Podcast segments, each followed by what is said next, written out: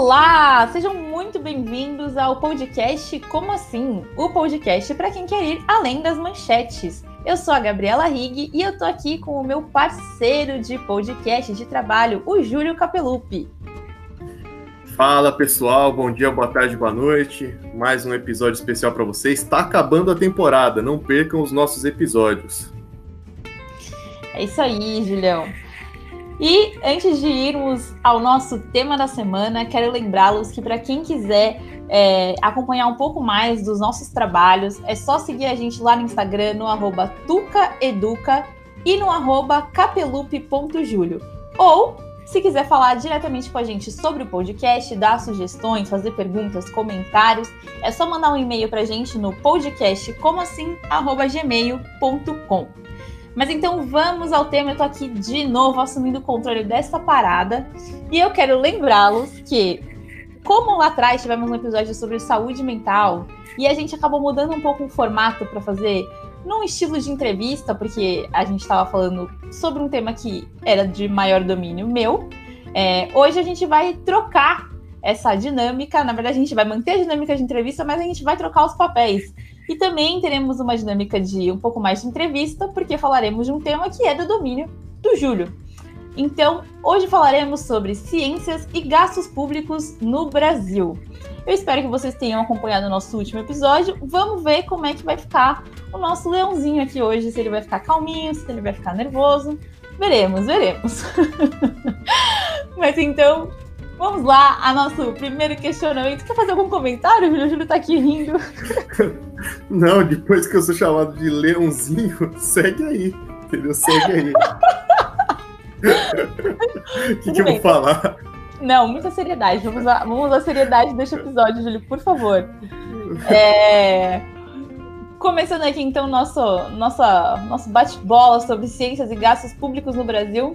Eu queria começar entendendo um pouco mais sobre como é que é o investimento, né, que a gente tem, que no nosso país é feito pelo governo federal em pesquisa. Como é que funciona essa dinâmica aí, Júlio? Você pode falar um pouquinho pra gente? Posso falar, vamos lá, né? Depois dessa introdução aí maravilhosa, né? Chamado de leãozinho, vamos tocar em frente. Eu acho que essa pergunta, né, se os poderes públicos brasileiros têm investido capital em ciência e tecnologia, acho que a pergunta, né, a resposta dessa pergunta, melhor dizendo, ela diz muito como sobre como o Estado brasileiro ele tem se posicionado diante de demandas cada vez maiores por investimentos nessa área, num cenário em que ciência e tecnologia ocupam um lugar central no desenvolvimento da economia a nível mundial. É um setor que tem crescido em importância cada vez mais nos últimos anos, nas últimas décadas. E tal qual vários outros episódios, nos quais apresentamos aqui compilações de dados, séries percentuais. Novamente, eu apresentarei alguns números aqui para os nossos ouvintes. O começo será um tanto enfadonho em razão disso, mas a gente tenta deixar o mais descontraído possível o nosso ambiente aqui. Então vamos para os números, vamos para as porcentagens de alguns estudos. Deixando claro, como sempre, né, referenciando de onde nós tiramos nossos dados. Inclusive, se você quer saber um pouco mais sobre como nós nos posicionamos diante disso, escute nosso episódio sobre fake news, muito importante, fica aí já essa dica desse episódio.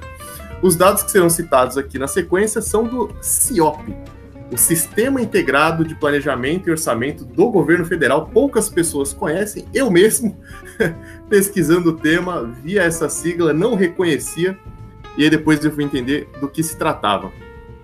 E esse estudo que eu vou usar aqui, do CIOPE, toma como parâmetro os investimentos feitos pela Coordenação de Aperfeiçoamento de Pessoal de Nível Superior, mais conhecida popularmente por todos como CAPES, que é ligada ao MEC, né, ao Ministério da Educação, e pelo Conselho Nacional de Desenvolvimento Científico e Tecnológico, também mais popularmente conhecido como CNPq, que é ligado ao Ministério da Ciência, Tecnologia, Inovações e Comunicações. Portanto, são instituições aí que são ligadas, claro, ao governo federal, né? E o gráfico dessa pesquisa revela que, apesar de algumas quedas, estagnações, Os investimentos em pesquisa e desenvolvimento, que é o termo que eles usam, né, pesquisa e desenvolvimento, cresceram sensivelmente, cresceram muito entre 2003 e 2013. Então você tem aí nesse período uma curva ascendente no que diz respeito aos investimentos do poder público em pesquisa e ciência aqui no Brasil. Entre 2013 e 2015, houve ainda um leve incremento nesse investimento, mas que também não demora a retornar para uma reta descendente, que sempre foi a realidade do Brasil, com exceção desse período aí que eu acabei de mencionar. E de 2015 em diante, a gente tem uma diminuição abrupta, digamos assim, dos investimentos do poder público em pesquisa e desenvolvimento aqui no Brasil. Por exemplo, se em 2015 as despesas giraram em torno de R$20 milhões, a expectativa para 2020 ela é de R$9 milhões. Então, a gente tem uma redução ali de mais de 50% no valor investido, uma redução muito grande. E, como sempre, vocês já estão cansados de escutar isso, mas é sempre bom ressaltar, nós tivemos a famigerada PEC, que eu chamo de PEC do demônio, que é a emenda constitucional de 2016. Essa PEC de 2016 que estabeleceu um teto para os gastos públicos, e foi determinante para que houvesse um investimento cada vez menor em vários dos setores fundamentais, e entre eles, ciência e tecnologia não foi diferente.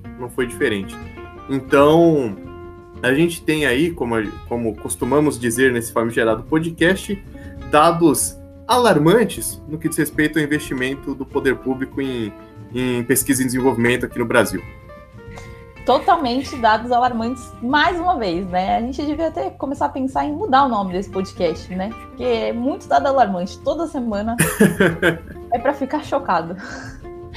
Mas pensando nisso tudo que você falou, seria legal dar uma contextualizada, como que é o Brasil em relação aos outros países, né? Pensando no cenário mundial aí, aonde a gente está? Então, Gabi, a gente primeiro destacar aqui que os dados que eu estou usando são referentes, como já citei, ao governo federal, então as pessoas podem encontrar dados diferentes que são relativos ao investimento geral, assim, pegando todas as entidades, todas as instituições públicas no Brasil. Os poderes executivos estaduais investem dinheiro nisso também, então os governos dos estados alocam uma quantidade razoável de dinheiro em pesquisa. Isso tudo entra numa somatória mais ampla. Então, se você for no site, em outros sites do Poder Público, IBGE, entre outros, você pode encontrar outras estatísticas. Então, só para deixar isso claro para o pessoal, para depois não falar que a gente está analisando groselha aqui, não estamos, são dados aqui de órgãos oficiais, como sempre. Mas, enfim, com relação ao mundo, né, Brasil em comparação aos outros países, novamente, dados alarmantes aí, como sempre.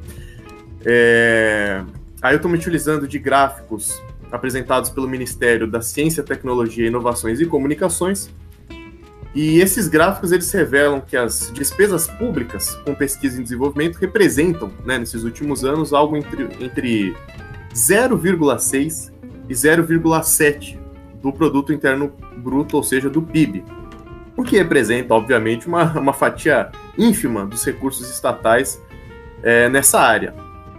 E é importante que nessa somatória aí do PIB, esses dados do Ministério, eles somam aos investimentos do governo federal recursos que são provenientes dos estados, o que acaba, obviamente, catapultando, né, ou acaba elevando muito o percentual. Enfim, se a gente pegar Coreia do Sul e Israel, que são os dois primeiros países, né, nessa lista dos que mais investem um percentual do PIB em pesquisa e desenvolvimento, Coreia do Sul investe 4,3% do PIB em pesquisa e desenvolvimento.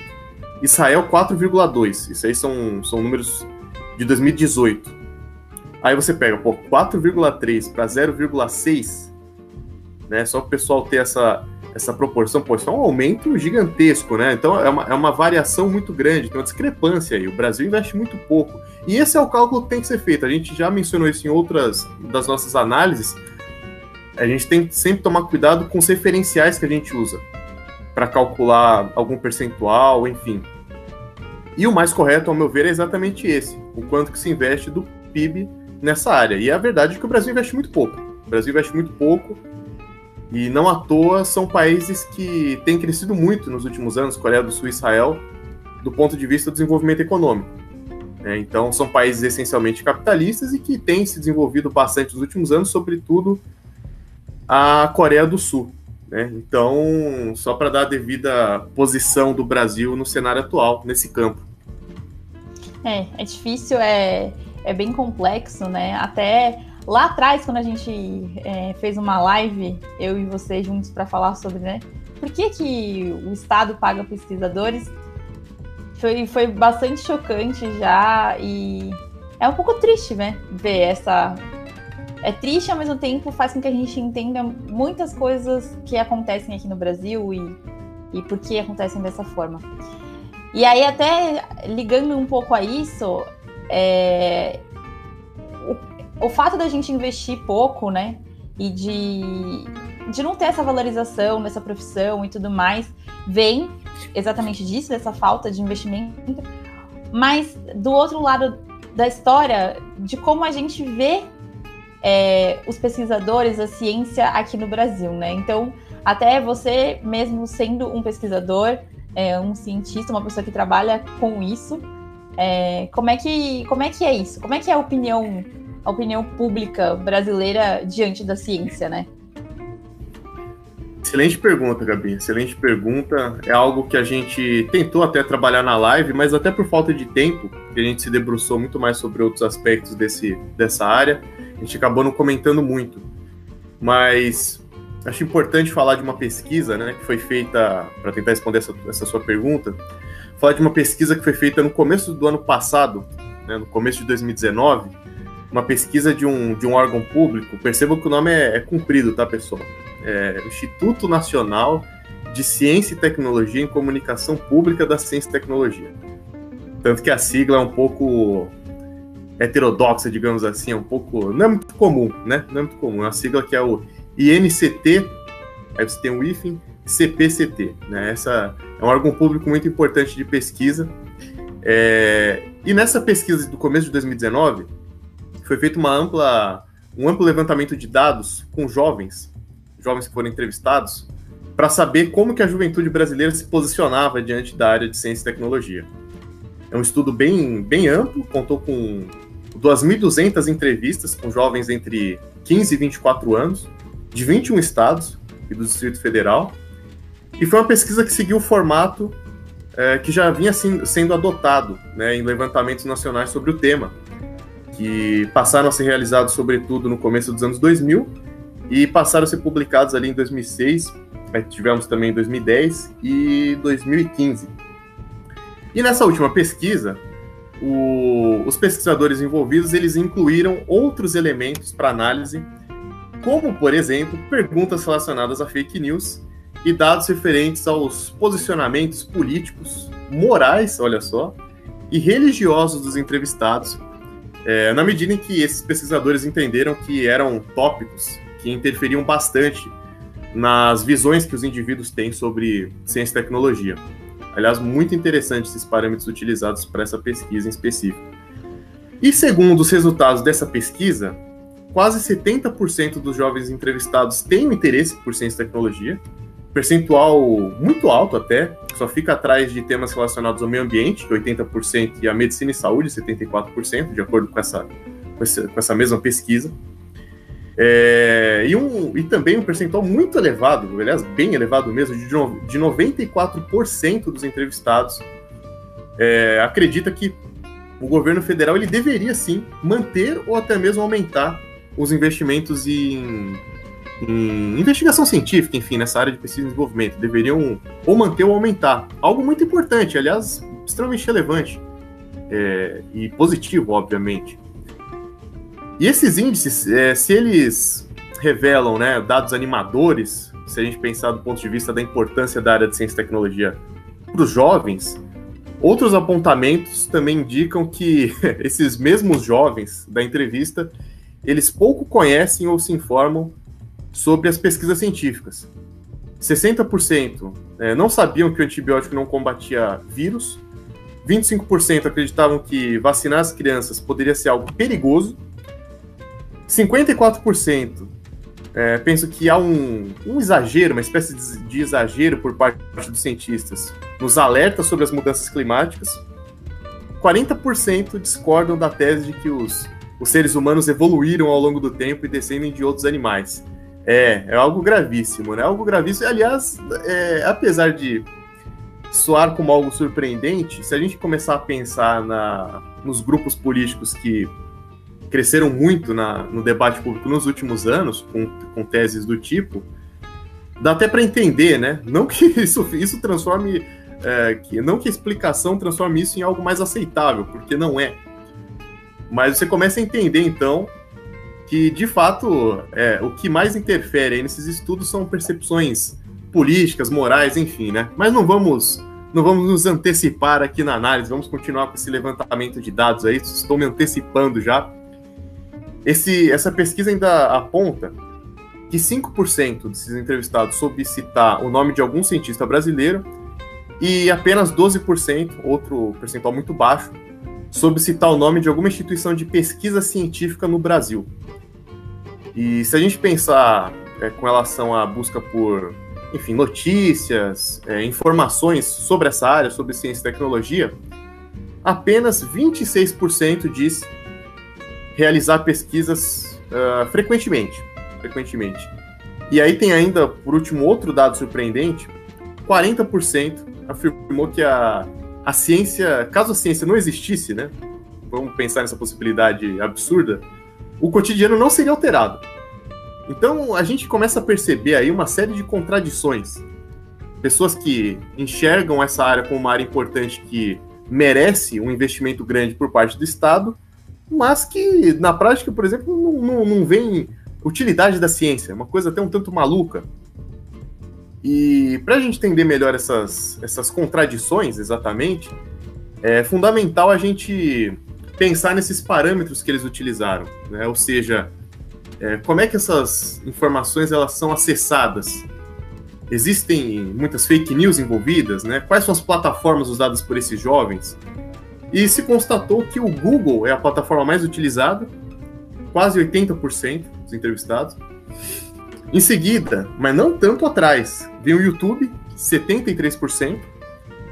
Facebook e WhatsApp também, percentuais altos, 50% cada.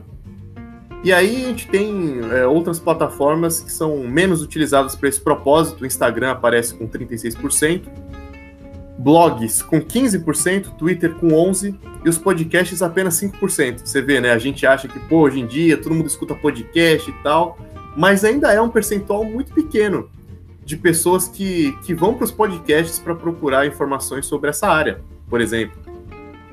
E com relação à veracidade das notícias que são circuladas sobre ciência e tecnologia, quase 50% dos entrevistados acham que é difícil saber se essas informações elas são verdadeiras ou falsas, né? Algo que é preocupante.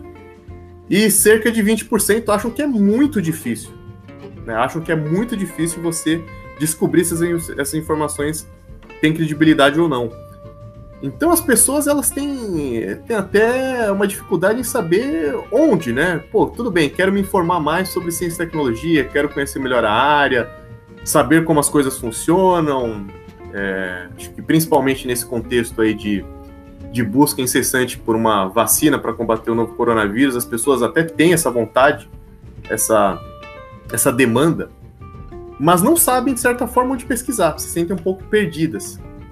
E um dos pontos mais negativos em acessar essas informações a partir das redes sociais é o que se chama de consumo passivo das notícias. Porque o que acontece? Ao invés de um caminho ali de pesquisa e de busca realmente por informações, as pessoas tendem a receber essas informações e acessá-las com um clique, né? O que a gente também pode chamar de leitores de manchete. Aliás, uma das propostas do nosso podcast é exatamente combater isso, né? Esse é um podcast para quem quer ir além das manchetes, sempre dizemos isso aqui, porque é um dos pontos fundamentais do nosso trabalho. Na prática, o que isso acaba significando, né? Esse consumo passivo das notícias? A gente tem uma... como é que eu posso dizer? Uma perda de perspectiva em torno de quais seriam os veículos mais qualificados e com maior credibilidade para acessar exatamente essas informações. O resultado, óbvio, né? Ululante, como diria o grande Nelson Rodrigues, o resultado é que poucas pessoas cruzam as informações que elas obtêm e não questionam essas informações, né? Não questionam manchetes. Aliás, essa é uma tendência que tem crescido. As pessoas leem manchetes, não questionam, sequer abrem a matéria. E aí, como pouco se sabe onde buscar, né, as pessoas ficam cada vez mais inseguras e muitas vezes acabam acessando locais pouco indicados. Vamos falar nesses termos para sermos sutis aqui e não muito deselegantes. Em resumo, né, como eu já tinha antecipado alguns minutos atrás, essas respostas dos jovens, desses entrevistados, elas dizem mais respeito a questões políticas, morais, até mesmo religiosas, do que propriamente de um interesse pela ciência e tecnologia. Eles reconhecem, como a gente viu, a importância da ciência e do investimento do poder público no seu financiamento, mas entram em contradição, entram em constante contradição. Falam que a ciência não modifica o cotidiano do ser humano. Só que, né, é importante colocar isso para os nossos ouvintes. Os parâmetros e os métodos científicos são os responsáveis ali por uma, sei lá, construção de carros, de uma ponte, medidas profiláticas para uma determinada enfermidade. A gente usa a ciência em todos esses processos, ela está envolvida em todos esses processos, né? Tá sempre presente na vida do ser humano. Então é algo que... Por exemplo, antibiótico. Todo mundo já tomou antibiótico alguma vez na vida. Todo mundo. Mas a maioria das pessoas não sabe para que serve, né? E eu não acho que é algo absurdo não saber. Mas eu acho que também falta até um trabalho da imprensa, em determinada medida, talvez. Isso é uma hipótese, né? Em trabalhar questões óbvias, né? Falar sobre para que serve o antibiótico, por que você está tomando antibiótico. Muitas vezes a comunidade médica também não fala, passa ali a receita, ó, aqui, bacana, tá aqui, vai lá, compra seu antibiótico, tome, fique feliz, melhore e continue sua vida. Às vezes falta essa comunicação óbvia, né? Enfim, eu acho que é mais ou menos isso, Gabi. Acho que a opinião pública tem se posicionado, mas com alguns problemas. Eu acho que é muito doido perceber como os nossos episódios vão se costurando, né? Eles vão se cruzando um caminho com o outro. E você até já citou o quanto isso tem a ver com o que a gente falou no nosso episódio de fake news, dessa falta de informação, ou de acessar a informação, buscar informação em veículos não tão confiáveis, ou que até podem ser confiáveis, mas que a gente não sabe que é confiável, a gente não sabe como saber se é confiável. Então, mas também tem um outro fator aqui que eu pensei enquanto você estava falando, que é em relação à questão dos jovens, dos adolescentes, né? De como eles veem... a gente acha muito importante. É importante a gente falar sobre ciências ou saber sobre isso, ou ter uma formação para isso, seguir isso como carreira. Mas eu não consigo enxergar isso no meu dia a dia, eu não consigo ver. E aí eu acho que tem uma questão que não se limita só... atualmente não se limita mais só aos adolescentes e aos jovens, que é a questão do pertencimento, né? No meio de um monte de informação e de um monte de possibilidades, a gente querendo sempre pertencer a algum grupo e existir uma polaridade de grupos, e você tem que ter uma opinião, você tem que ser parte de algum deles. E, como é que eu vou ser o cara que vou falar que ciência não é importante? Não. Eu tenho muitas pessoas que falam que ciência é importante, eu vou ter que falar que ciência é importante, mesmo que eu não saiba por quê, mesmo que eu não saiba do que eu estou falando, né? Que também tem tudo a ver com essa tendência das pessoas de só lerem a manchete, e aí isso já é suficiente para ela defender uma opinião, para ela defender um lado e acusar o outro. Então, é muito doido como essa última fala sua tem muito a ver com muitas coisas que a gente tem trazido aqui e com o intuito que a gente tem com o nosso podcast, que é de exatamente falar, não, tá tudo bem você não saber de tudo, tá tudo bem você não ter uma opinião, e eu quero te ajudar a mostrar o que este ponto, este lado está defendendo, e se você concordar com ele, beleza, se você discordar, beleza, só que você tem que saber do que você está falando, né? E aí o que já me leva para uma outra pergunta, que é, então se a gente tem um grupo grande de pessoas, como você mesmo apresentou aí com seus dados super embasados, que acreditam que a ciência é importante, mas ao mesmo tempo não conseguem enxergar, né, a praticabilidade disso nas nossas vidas. Então, a questão é, será que os brasileiros realmente sabem o que é ciência? Né? É uma excelente pergunta, aliás, Gabi. Só para o pessoal ter uma dinâmica também dos nossos episódios, como eles são gravados, a gente, claro, comenta aqui como é que vai ser a pauta, o roteiro, como é que se desenvolve o episódio, mas, vez ou outra, nós acrescentamos coisas das nossas próprias análises, formações. E a Gabi, ela puxou para um ponto aqui que eu não tinha parado para pensar, essa questão do pertencimento, essa questão da identidade entre os adolescentes, retomando, claro, a discussão que a gente fez no episódio sobre saúde mental dos adolescentes, que ela deu uma aula aqui pro pessoal falando sobre o tema, fala com propriedade da área. Isso não estava combinado, pessoal, não estava combinado, então gostei muito dessa intervenção que a Gabi fez, e acho fundamental a gente pensar realmente nessa pergunta, né? Os brasileiros, eles sabem o que é ciência? E eu acho que para responder essa questão, eu retomo aqui eu até comentei isso na live, talvez seja repetitivo para quem acompanhou a live na época, apesar de já tem alguns meses dela, eu retomo um artigo escrito pelo Peter Schulz, que é um professor titular da Faculdade de Ciências Aplicadas da Universidade Estadual de Campinas, a Unicamp, no campus de Limeira, e ele também foi professor do Instituto de Física da Unicamp, e aí, claro, no campus de Campinas mesmo, lá de Barão Geraldo. E ele lecionou também por 20 anos, é um professor com uma enorme bagagem ali, intelectual e também de docência na universidade. O Schulz, ele escreveu um texto sobre ciência, exatamente nesse contexto de discussões que a gente tem aqui no Brasil em torno do papel dos cientistas na elaboração de uma vacina para combater o coronavírus. A gente está tendo essa discussão em todos esses últimos meses, nesse contexto pandêmico. Foi um artigo que ele escreveu para o jornal da Unicamp, isso foi em abril de 2020, o longínquo abril de 2020, nós que já estamos aí no começo de mês de dezembro, pessoal, começo de mês de dezembro, que absurdo, né? E ainda estamos na pandemia. Pelo menos já temos algumas boas notícias, né? Por mais que não seja aqui do nosso BRzão da massa, nós temos aí em outros países que vão começar o processo de vacinação já na próxima semana até, o Reino Unido é um caso. Enfim, nesse artigo, o Peter Schulz, ele ressalta exatamente que nunca se discutiu tanto sobre o papel da ciência na sociedade como nesse Brasil de 2020, o que é algo muito positivo até. Mas ele destaca também, com um enorme entretanto aí no meio, que muitas dessas manifestações em defesa da ciência e da sua importância acabam revelando que é necessário, de fato, um debate mais amplo sobre o tema, né? Ainda tem muitas pontas soltas, digamos assim. Segundo Schulz, segundo o professor Peter Schulz, as pessoas em geral elas tendem a admirar e enaltecer os resultados obtidos pela ciência, mas acabam ignorando o aspecto central dela, que é o que exatamente? São esses processos, os processos pelos quais se torna possível nós termos esses resultados que são tão admirados e tão enaltecidos, né? Rigor e método são fundamentais e devem ser respeitados em qualquer situação, em qualquer contexto, mesmo que haja uma enorme pressão de diferentes setores da sociedade.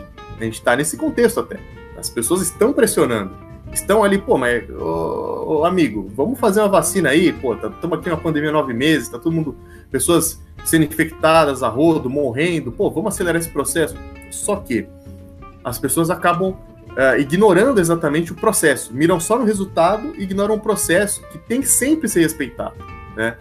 Então o Schulz, ele faz questão de destacar isso em diversos momentos do texto, falando, olha, o rigor e o método científicos são fundamentais, tá? Eles são o que embasam esse processo científico e são o que acabam determinando a construção de um consenso pela comunidade científica, que é o que importa. O que a gente está buscando na vacina hoje em dia? Por que tantos estudos acabam parando, ficando estagnados ou acabam mesmo indo por água abaixo? Porque é necessário um consenso dessa comunidade. É preciso que esses estudos passem pelo crivo, né, pela análise de vários cientistas renomados, cientistas que apreciem esses resultados sem saber quais são os outros cientistas envolvidos para não ter questões pessoais interferindo. E aí tem a ver muito com a moral e com a ética envolvidas nesse processo científico, né? Você não pode analisar o trabalho de alguém já sabendo de antemão quem é essa pessoa, né? De repente você tem alguma... como é que se diz? Alguma rusga, algum problema entre pesquisadores, e aí fala, pô, pesquisa do camarada tal, vou olhar já com um olhar um pouco diferente. Então, os estudos são feitos todos sobre esse tal do anonimato, né? Exatamente para a gente manter essa ética. Então, continuando aí, o Schulz, ele vai sempre dar esse panorama um pouco mais... usando uma palavra pedante, todo o programa, vocês já perceberam, né? Isso é culpa minha, não da Gabi. Eu sempre uso uma palavra pedante, mas eu explico na sequência o que significa, né? Mas no caso é uma palavra que ajuda muito a explicar. Uma perspectiva holística do processo, ou seja, que tenta englobar todos os aspectos possíveis, né? Um cenário mais amplo de visão. E o Schulz, ele ressalta todos esses aspectos para dizer o seguinte: falta, de fato, um debate mais conciso, mais profundo aqui no Brasil, com a sociedade brasileira, sobre o processo científico, né? Porque as pessoas, elas acabam tendo convicções e opiniões calculadas em expectativas irreais, que são deslocadas daquilo que os cientistas fazem no seu trabalho. Esse é o ponto, né? As pessoas acabam... dissociando, né, o processo científico desses resultados, e isso é algo muito equivocado, né? A gente não pode pular etapa, é muito importante que a gente ressalte isso. Então a gente teve recentemente soluções mágicas no caso da Covid, né? Até grupos políticos alavancando medicamentos que seriam milagrosos, salvariam a todos, exatamente nessa expectativa de que tudo fosse resolvido assim, de uma hora para outra, né? Do dia para a noite, pronto, resolveu o vírus, erradicado. Pessoal, não é assim. Não é assim. Eu sei que tá todo mundo desesperado, tem muita gente morrendo, tá algo gravíssimo, mas a gente não pode tratar as coisas como se fosse algo trivial, porque não é, né? E até já pegando esse coro de perguntas aí sobre o que você fez, Gabi, acho que uma outra pergunta que pode ser feita é: beleza, constatamos então que a sociedade tem uma visão um tanto equivocada, vamos dizer assim, sobre o que é ciência, ignora o processo científico. Mas então o que poderia ser feito? O que fazer então para mudar esse cenário? Eu acho que, tudo bem, parece relativamente óbvio que a comunidade científica ela tem um papel central nisso tudo. Mas quem que pode traduzir de fato esses processos envolvidos ali na produção do conhecimento científico com uma linguagem acessível para o grande público? Quem que pode fazer esse serviço? Ao meu ver, a imprensa. Seja ela a imprensa impressa, né, como a gente se acostumou durante muitas décadas, ou digital, radiofônica, televisiva. Eu acho que a imprensa tem uma função indispensável nesse trajeto de transmissão e também de tradução daquilo que ocorre no cotidiano produtivo desses cientistas, né? Transmitir e traduzir isso para a sociedade como um todo. Muitas vezes a gente fica perdido no linguajar técnico, no cientificismo envolvido. Então acho que a imprensa teria um papel muito, muito importante. O diálogo entre os profissionais do campo científico e a imprensa seria um diálogo essencial para que o público tivesse cada vez mais alinhado com os debates que acontecem ali dentro da comunidade científica. Então acho que esse é um ponto para se destacar. Só que muitas vezes a imprensa, ela acaba comprando esse discurso de sempre divulgar apenas os resultados obtidos e enaltecer os resultados, nunca olhando para o processo científico.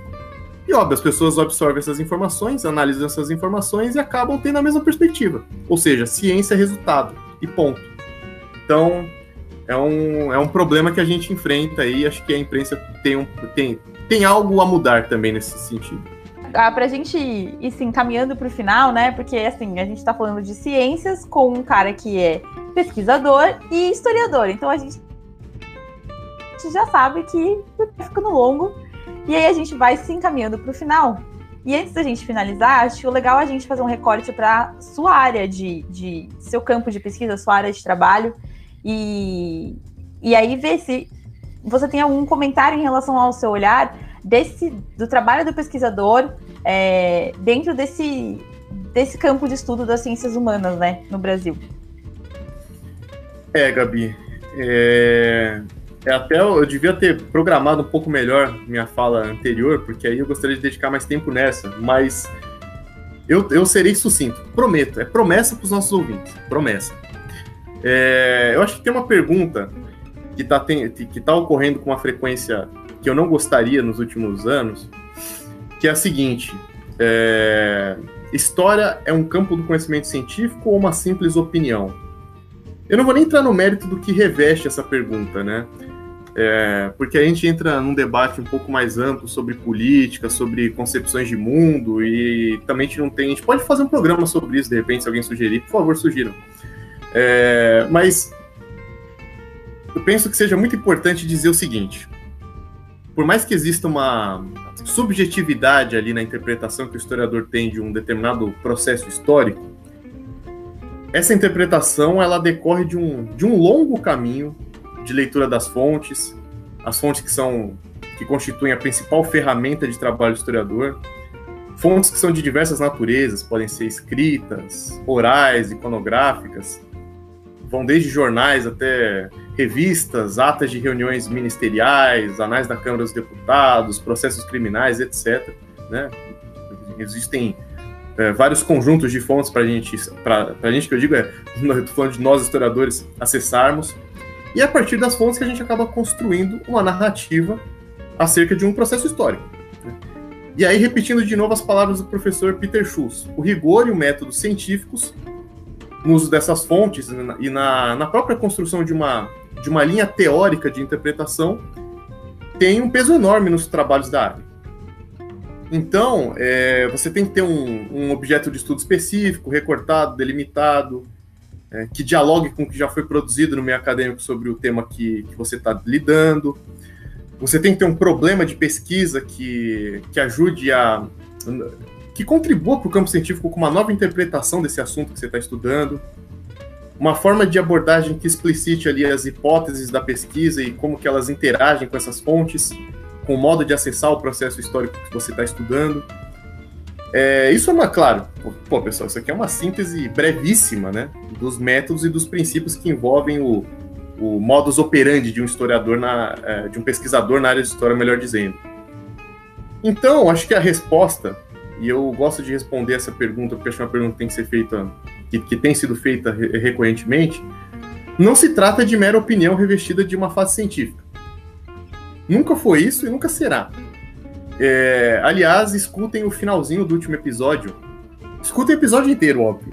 Mas sobre isso especificamente, no fim do último episódio, no qual a gente tratou sobre escola sem partido, a escola sem homofobia e também sobre o homeschooling, eu falo um pouco sobre a área de atuação do historiador e dos questionamentos que acontecem na atualidade.